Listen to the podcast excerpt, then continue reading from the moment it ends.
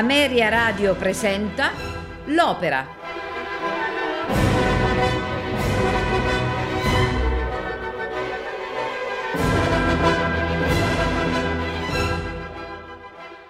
Lucia di Lammermoor è un'opera in tre atti di Gaetano Donizetti sul libretto di Salvatore Cammarano tratto dalla sposa di Lammermoor di Walter Scott. È la più famosa tra le opere serie di Donizetti. Oltre al duetto nel finale della prima parte, al vibrante sestetto Chi mi frena in tal momento e alla celebre scena della pazzia di Lucia, la struggente cabaletta finale Tu che a Dio spiegasti l'ali è considerata uno dei più bei pezzi d'opera tenorili. La prima assoluta ebbe luogo con grande successo al Teatro di San Carlo di Napoli il 26 settembre 1835.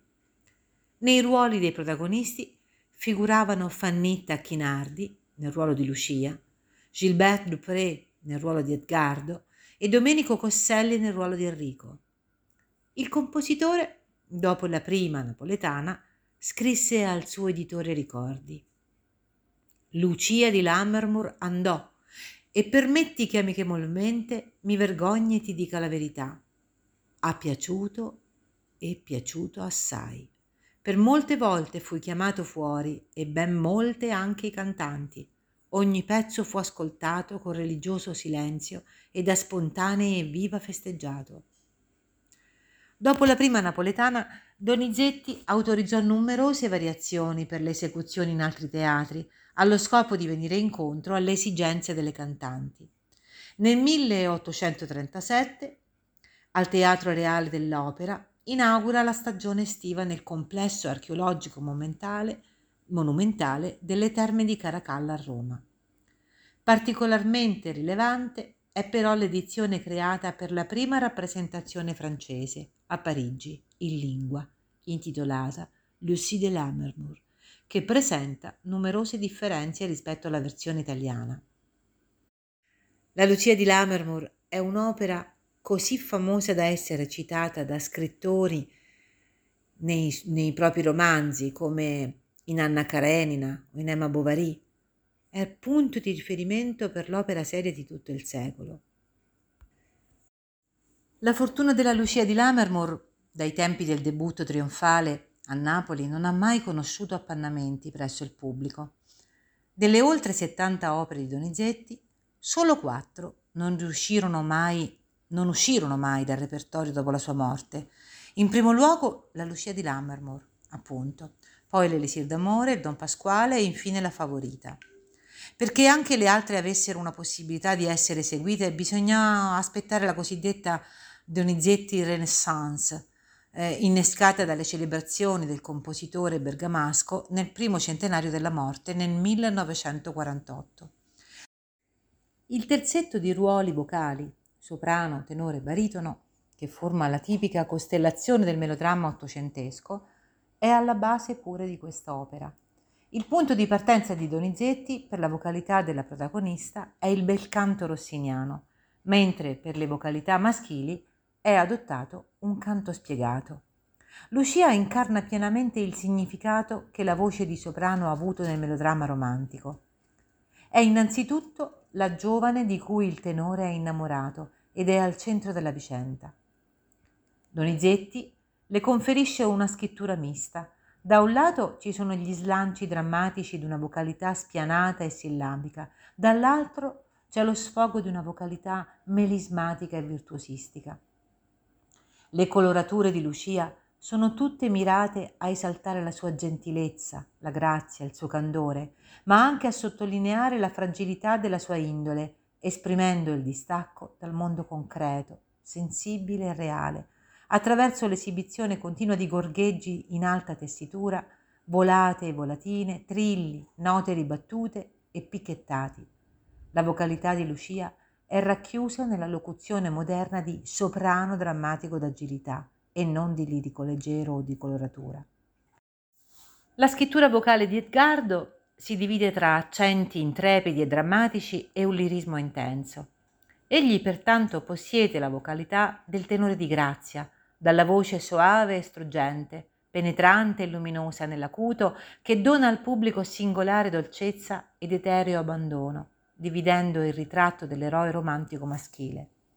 Secondo Hansbrook, il ruolo di Edgardo fu il primo in cui debuttò un tenore nel senso moderno del termine, poiché in quegli anni spariva la consuetudine dei tenori di usare il falsetto nel registro medio acuto e fu proprio Dupré a utilizzare per primo, con un duro esercizio, il registro di petto anche per gli acuti. Enrico, come tutti i baritoni del melodramma romantico, è l'antagonista dell'amoroso e rappresenta la longa mano della malvagità, insieme alle deformazioni che l'esperienza della vita apporta all'uomo, scaltrezza, opportunismo e cinismo, tutte caratteristiche riportate nel suo canto. Al terzetto romantico si aggiungono poi Raimondo, vocalità di basso, simbolo della saggezza, in quanto ministro di Dio incarna nella sua persona la sacralità del ruolo e come confidente di Lucia opera da pacificatore degli animi, prodigandosi a favore del mantenimento degli equilibri sociali. Normanno, l'aiutante di Enrico Tenore, Alisa, damigella di Lucia, figlia matura incarnata dalla vocalità di mezzosoprano, Arturo e la sua cavatina per poco fra le tenebre incarnano l'ultima apparizione del tenorino amoroso del melodramma. La scena della pazzia è la seconda scena e aria della protagonista ed è seguita dalla scena e aria di Edgardo che conclude l'opera. Questa disposizione delle scene provocò una certa tensione durante le prove, perché Fanny Persiani, la prima Lucia, pensava, essendo lei la prima donna, che la sua aria dovesse concludere l'opera, ma Donizetti e Dupré, il primo Edgardo, insistettero che la conclusione più appropriata dell'opera fosse la scena della tomba, affidata al tenore, e non la scena della pazzia. Si tratta probabilmente della più celebre scena di pazzia della storia dell'opera, nota soprattutto nella versione modificata dai soprani dell'epoca con l'aggiunta di una lunga cadenza con il flauto. Infatti Donizetti, come è noto, scelse il flauto come unico sostituto possibile della glassarmonica o armonica a bicchieri, lo strumento originariamente protagonista della famosa scena di pazzia. L'utilizzo di uno strumento solista risulta avere una funzione ben definita, segnala l'esigenza di un preciso oggetto di pensiero, conferisce concretezza attraverso il suono ai pensieri del personaggio, sottolineando in una stessa unità temporale la distanza fra la realtà e il pensiero, elemento caratterizzante il delirio di Lucia. Prima dell'introduzione della versione con il flauto, avvenuta nel 1889, in occasione della rappresentazione di Lucia di Lammermoor all'Opéra Garnier con Nelly Melba nel ruolo di Lucia, la cadenza era eseguita rispettando la prassi dell'epoca, ovvero con un unico respiro dalla sola voce, senza particolari difficoltà tecniche né virtuosismi. È nel XX secolo, grazie a soprani come Maria Callas o Lucia Tetrazzini, la grande cadenza per flauto è diventata di tradizione, portando l'immaginario collettivo a pensare che fosse stata scritta dal compositore stesso. Una piccola curiosità della Lucia di Lammermoor. Nella seconda parte di Madame Bovary di Gustave Flaubert, nel capitolo quindicesimo, è pressoché interamente dedicato a una rappresentazione di Lucia di Lammermoor, cui Emma Bovary assiste a Rouen. Rouen intanto è una delle città nelle quali i biografi dello scrittore francese hanno supposto che questi potesse aver assistito a una rappresentazione dell'opera, forse nel 1840, ma si è anche dubitato che l'avesse proprio vista. L'autore, tuttavia, nel 1850 cita una rappresentazione tenutasi a Costantinopoli.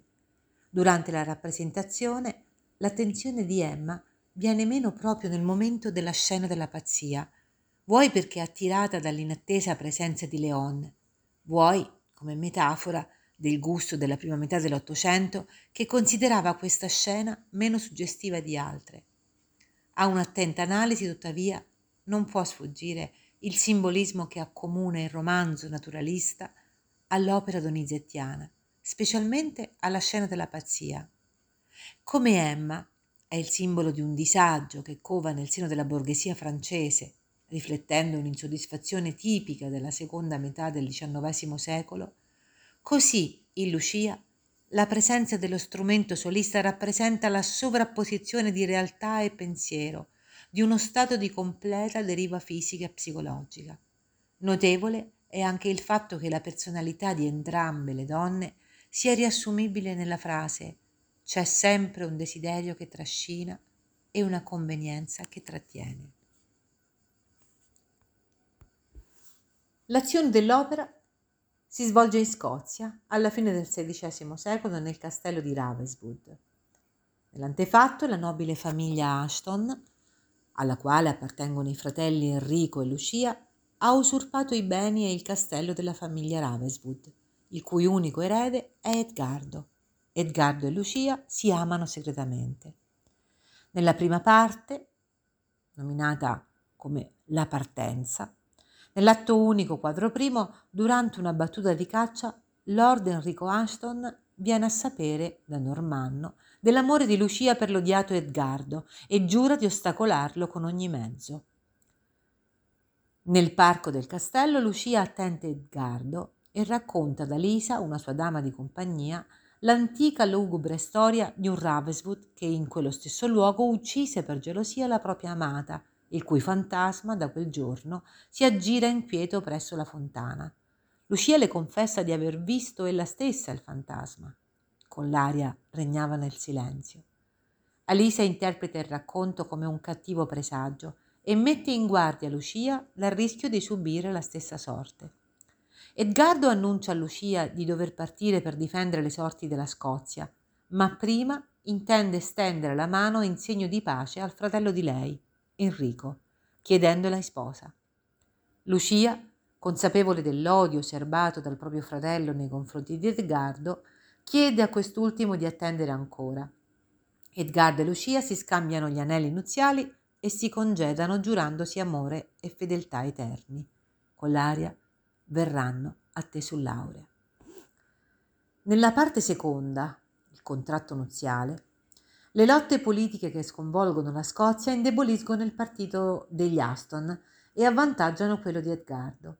Enrico, per riequilibrare le sorti della contessa e salvare la sua casata, impone alla sorella di sposare un uomo ricco e potente, Lord Arturo Buclav. Al rifiuto della fanciulla, che non ha mai ricevuto lettere di Edgardo, poiché le stesse eh, sono state intercettate e occultate da Enrico e da Normanno, Egli le dice che Edgardo ha giurato fede di sposo a un'altra donna, offrendole quale prova una falsa lettera e con l'aiuto di Raimondo, direttore spirituale della ragazza, la convince ad accettare le nozze con Arturo. Arturo attende trepidante la promessa sposa all'altare.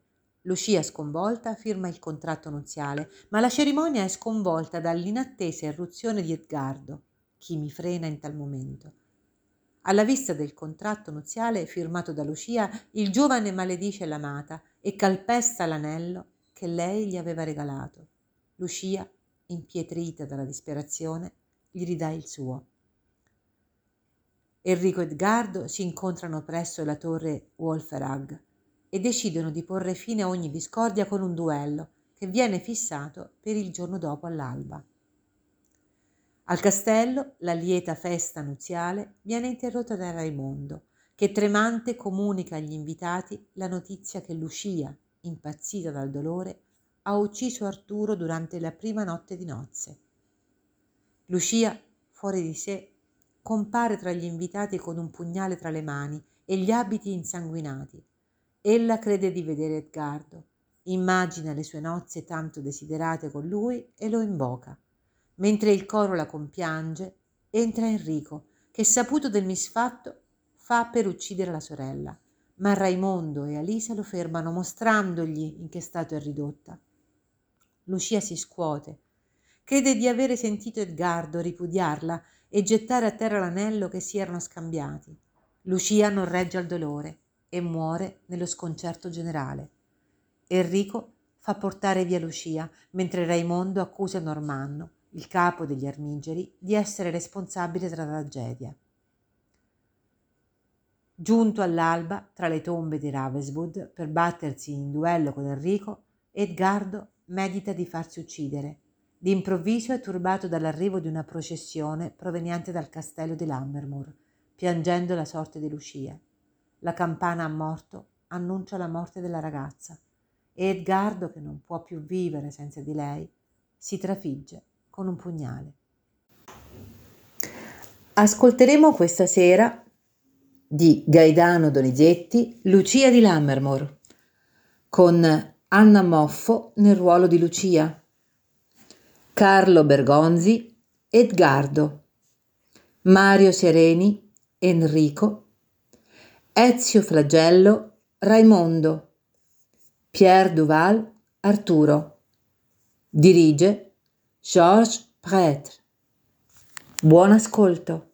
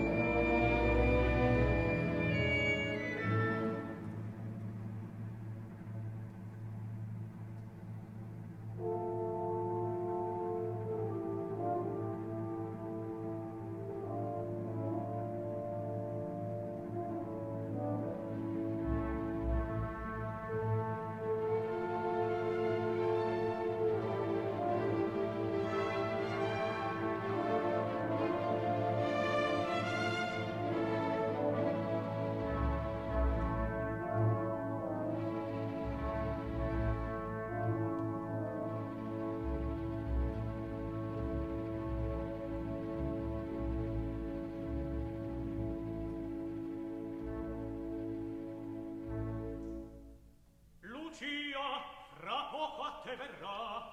Tremante l'aspetto.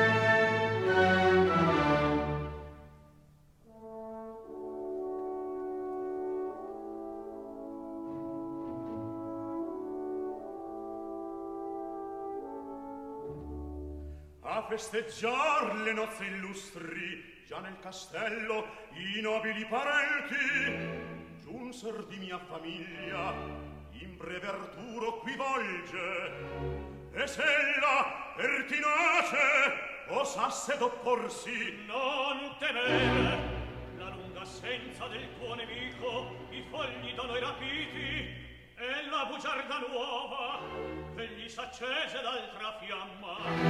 In core di Lucia spegneranno il cieco amore.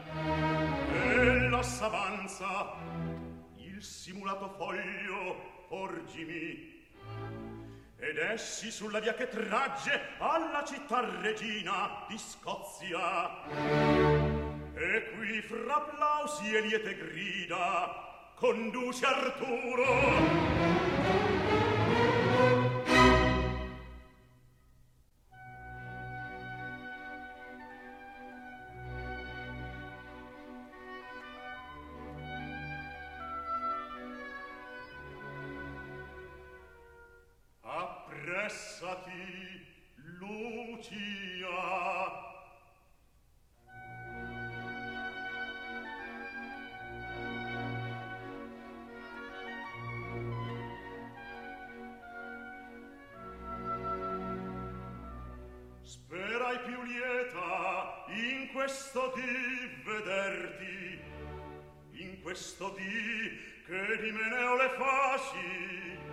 s'accendono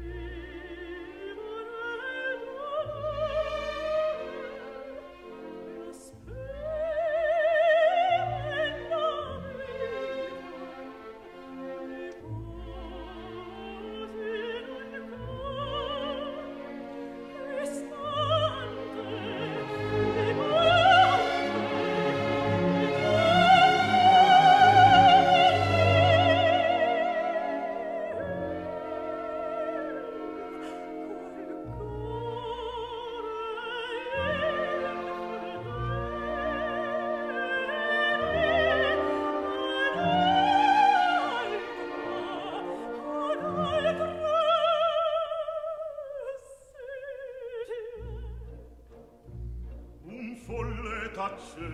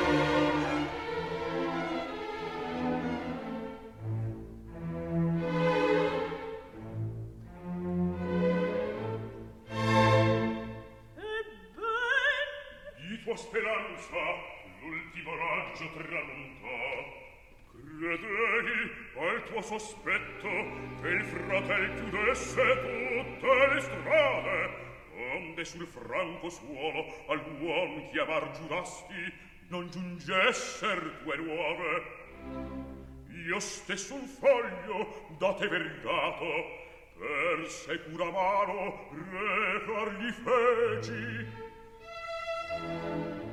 In vano tace mai sempre. Quel silenzio assai d'infedeltà ti parla di piegarti al destino al giuramento. Oppur veggi i nuziali voti che il ministro di Dio non benedice. Nel ciel nel mondo riconosce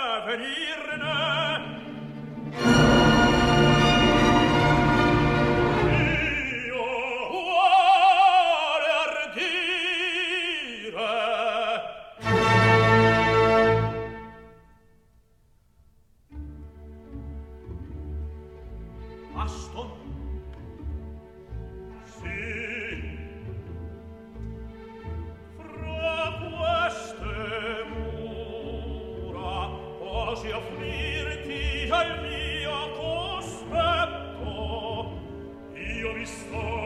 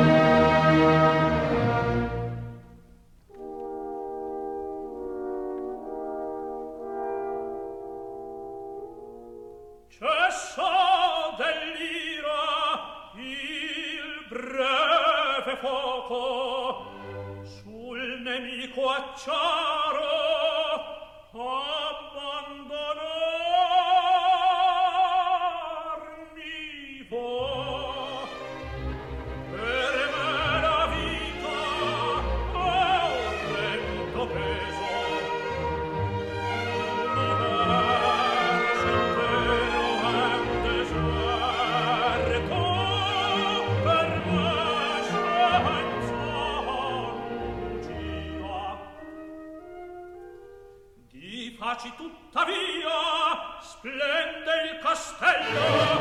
Ma scarsa fu la notte al tripudio. Ingrata donna mentre io mi struggo in disperato pianto tu ridi esulti accanto al felice cum tu